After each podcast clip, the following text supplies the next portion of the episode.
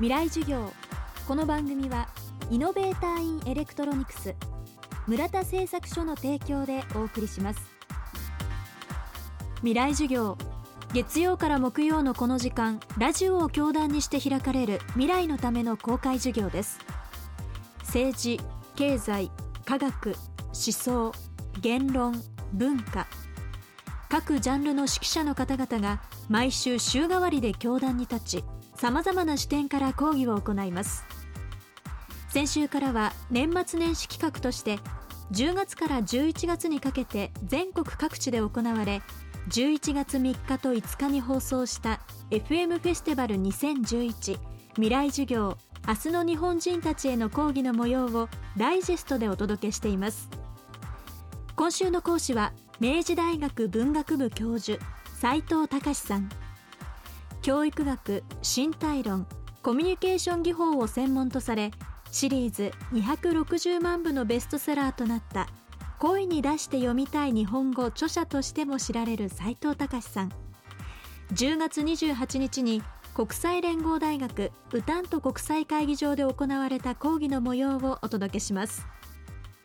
未来授業3時間目。テーマは多様性に対する理解力。意味の含有率っていう言葉を作ってみました。皆さんはまずその単位時間あたりの意味の量を増やすっていう訓練が必要です。そうしますと本っていうのは素晴らしいですね。意味だけで成り立ってますけどね多くの本は。自分の話をされる自分話の好きな人の話って辛いですよね聞いてて。その何か他人にとって有益な名言とか言葉っていうのをたくさんストックしてあると他の人が聞いた時にああ聞いてよかったってという感じになりますので自分の中で引用できる名言というものをだんだん増やしてみてみてください。10203040論語だけだって20個以上引用したくなるものってきっと見つかりますよ。ですから引用ノートみたいなそういうものを持つそれだけで他のものとの出会い方が変わります。どう変わるかというと全てのものが自分の中にインスピレーションを起こしてくれるもの。ここにもこんな素晴らしい人がいる。ここにもこんな素晴らしい人がいるっていうとそうするとそれが例えば自分と同居人だったとしますね。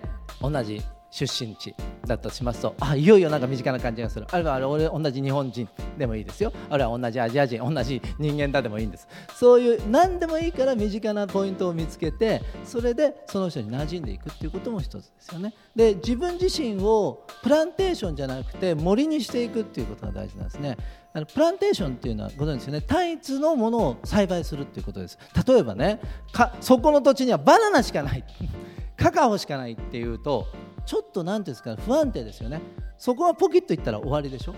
そうじゃなくて熱帯雨林みたいな感じ。もうあらゆるものが生えていてあらゆる動物がいてもう森のような安定感。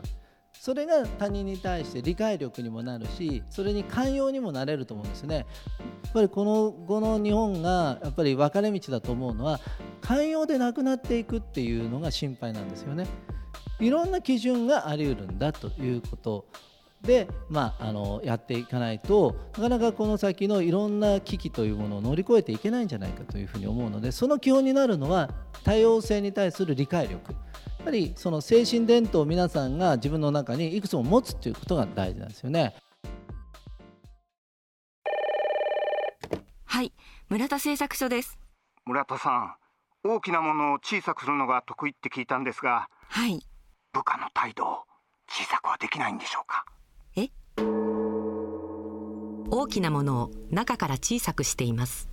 電子部品の村田製作所。未来授業。この番組はイノベーターインエレクトロニクス村田製作所の提供でお送りしました